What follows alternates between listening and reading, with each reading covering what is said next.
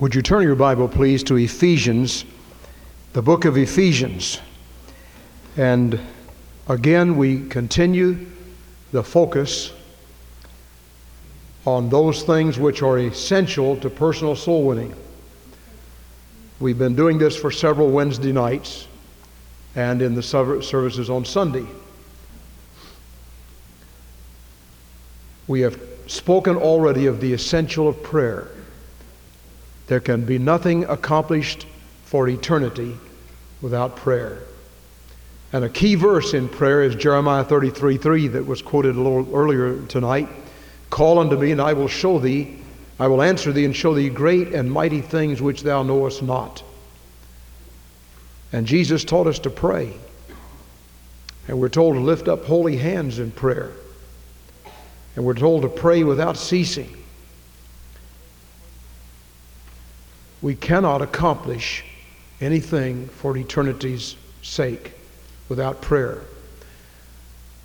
But a second essential, if we're going to be soul winners or winners of men to Christ, is the anointing of the Holy Spirit. Without the Holy Spirit, we can persuade men some things, and we can talk to some people about some things. We can even be, uh, we can match wits with somebody. We can be a little bit persuasive. We might even be able to get some people down the aisle. We might even be able to get some people to make some professions of faith if we're extremely winsome. But as far as getting them saved, and having fruit that will count for eternity, it's impossible without the power of the Holy Spirit. He is the one we need. Now, the Holy Spirit comes into our heart the moment we give our heart to Jesus.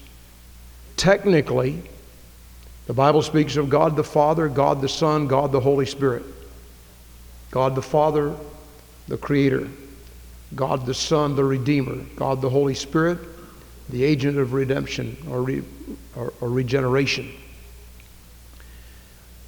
But the Bible also says that Jesus ascended back to the Father and is at the right hand of the Father. And when we open our heart to Jesus, the one that comes into our heart, spoken of specifically in the Scripture, is the Holy Spirit.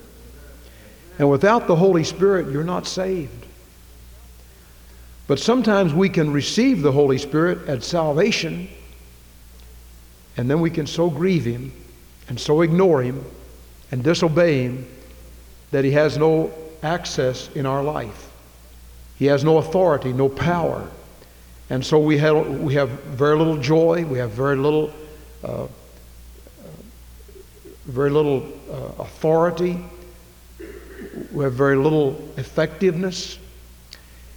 And so in Ephesians, we just want to examine for a few moments tonight these chapters that tell us so much about the Holy Spirit. Someone has said the book of Ephesians is a guidebook to the Holy Spirit.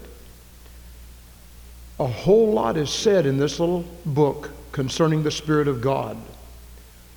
I suppose in order to understand the Holy Spirit, you have to begin in Genesis. In the beginning, God, Elohim, God the Father, God the Son, God the Holy Spirit. And the Spirit of God moved upon the face of the deep. And God said, Let us make man in our image. The us referring to God the Father, God the Son, and God the Holy Spirit. And then in the book of John, Jesus said, It is expedient for you that I go away, for if I go not away, the Comforter will not come. And uh, when I go, I will send the promise of the Father.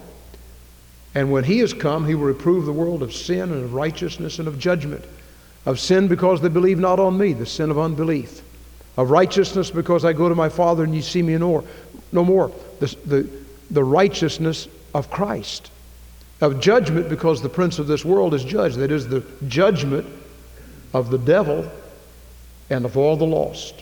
That's what the Holy Spirit does. That's his main work. But when we get to the book of Ephesians, we see some specifically important things. And I want you to just look at them in outline fashion tonight, just for a few moments. Look in Ephesians chapter 1, and you can write this down in your heart.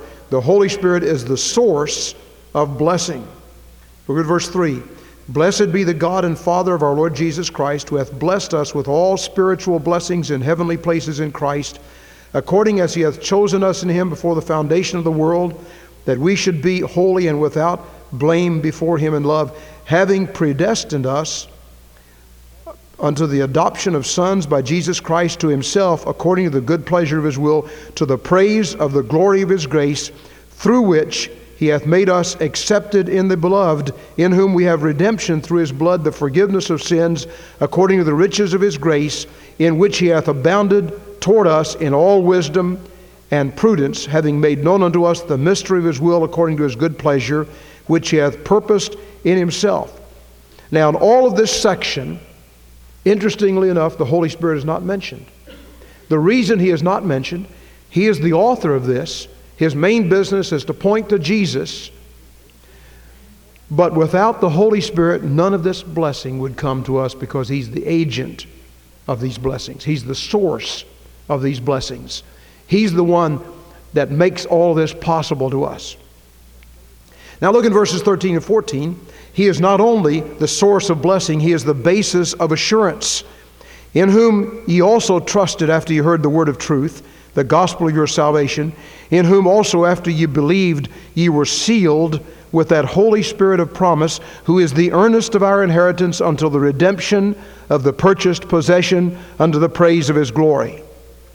And so the Holy Spirit not only is the agent of all God's blessings and the source from which, the channel through which the Holy Spirit's blessings, the, the blessings of God come into us, but he is the basis of the assurance that we're God's child. And the reason that's the, the, the, illustration of that is that He is the down payment or the earnest that God lives in us and we're on our way to heaven. He is the earnest of God in our life. If I should say to you tonight, where are you going to go when you die? And you say, I am on my way to Emmanuel's land. I'm going to heaven. Heaven is my home. And if I say, well, how do you know that? You might say, well, because the Word of God says it. Who wrote the Word of God? Who wrote the Word of God? The Holy Spirit. You might say, well, I believe God's promise. Where'd you get God's promise? The Holy Spirit gave it to us. Or you might say, well, I have that witness inside. Where'd you get that? That's the earnest of God, the Holy Spirit that abides in your heart. He is the basis of our assurance. Now, beloved, if we do not have the power or the Holy Spirit in our lives, then we're not of His. Now, thirdly, look down in verse 17. He is the source of spiritual enlightenment, that the God of our Lord Jesus Christ, the Father of glory, may give you the spirit of wisdom and revelation in the knowledge of Him, the eyes of your understanding being enlightened, that you might know what is the hope of His calling, and what is the riches of the glory of His inheritance in the saints, and what is the exceeding greatness of His power toward us who believe according to the working of His mighty power. The Holy Spirit is the source of all this spiritual enlightenment. Where are you going to get wisdom? Where are you going to get enlightenment? That all comes from the Holy Spirit. In Psalm 119, verses 9, 10, and 11, wherewithal shall a young man cleanse his way? By taking heed thereto according to thy word. With my whole heart have I sought thee. O let me not wander from thy commandments. Thy word have I hid in my heart that I might not sin against thee. Now, all of that, the Holy Spirit is the author of that word, and He is the source of spiritual power. He is the spiritual source of spiritual enlightenment. Now look in chapter 2. He is not only this, but he is the agent of redemption. Look at verse 1. And you hath he made alive, quickened, who were dead in trespasses and sin, in which in times past ye walked according to the course of this world, according to the prince of the power of the air, the spirit that now worketh in the sons of disobedience, among whom also we all had our manner of life in times past, in the lusts of the flesh, fulfilling the desires of the flesh and of the mind, and were by nature the children of wrath, even as others. But God, who is rich in his mercy for his great love with which he loved us, even when we were dead in sins, hath made us alive together with Christ. By grace are you saved, and hath raised us up together and made us sit together in heavenly places in Christ Jesus, that in the ages to come he might show the exceeding riches of his glory in his kindness toward us through Christ Jesus. For by grace are you saved through faith, and that not of yourselves, it is the gift of God, not of works, lest any man should boast. Now, the Holy Spirit is the agent of regeneration. It is He who knocks on our heart's door and makes us aware of our need of God. He's the one that convicts us of the sin of unbelief. Otherwise, we wouldn't know we were lost. You, you, you take a very fine moral person, a righteously moral person, trusting in his own righteousness. And many of you know some like this. They don't cuss and swear and snort and run around on their families, and uh, they're honest and they make a good living and they're respected, but they're lost. What does it take to convict that person of his lostness? Only the Holy Spirit. You and I can't do it. We're not persuasive enough. But the Holy Spirit can do it, and He does it by His Word, the Word of God. He is the agent of the new birth. Now, look in beginning in chapter 2, verse 19. The Holy Spirit is the author of unity. Now, therefore, you're no more strangers and sojourners, but fellow citizens with the saints of the household of God, and you're built upon the foundation of the apostles and prophets, Jesus Christ Himself being the chief cornerstone, in whom all the building fitly framed together groweth unto the holy temple of the Lord, in the Lord, in whom ye also are built together for an habitation of God through the Spirit. It is the Holy Spirit, the person of the Holy Spirit, who is the author of the unity of the saved and the saints. He's the one that takes us from all walks of life, all economic backgrounds, all ethnic backgrounds, and makes us one in Christ. He is the one that puts the church together. And when we sing the praises of Jesus, and we come and bring our offerings to Him, and we come and give our testimonies, and we come and hear the Word of God studied, and we study it and we hear it preached. It is the Holy Spirit that gives an amen inside of our heart. He is the one that puts us all together. He is the mortar between the bricks of our lives that makes our, the bricks of our lives stick together, individually and as a church. He's the Holy Spirit. That's all the time we'll have tonight. But isn't it wonderful what the Holy Spirit does? Now, we haven't said a word about soul winning. Beloved, when we're filled with the Holy Spirit, He does the winning. We don't have to do it. He does it. We're not a lawyer. Therefore, you don't have to be afraid to say, Well, I'm afraid if I go out sometime and go with somebody and go knock on somebody's door, someone will ask me a question I'll know the answer to. So what? If you allow the Holy Spirit to operate through you, He does the winning. He does the witnessing. He's the one that points people to Jesus. And He can take our flimsy, feeble words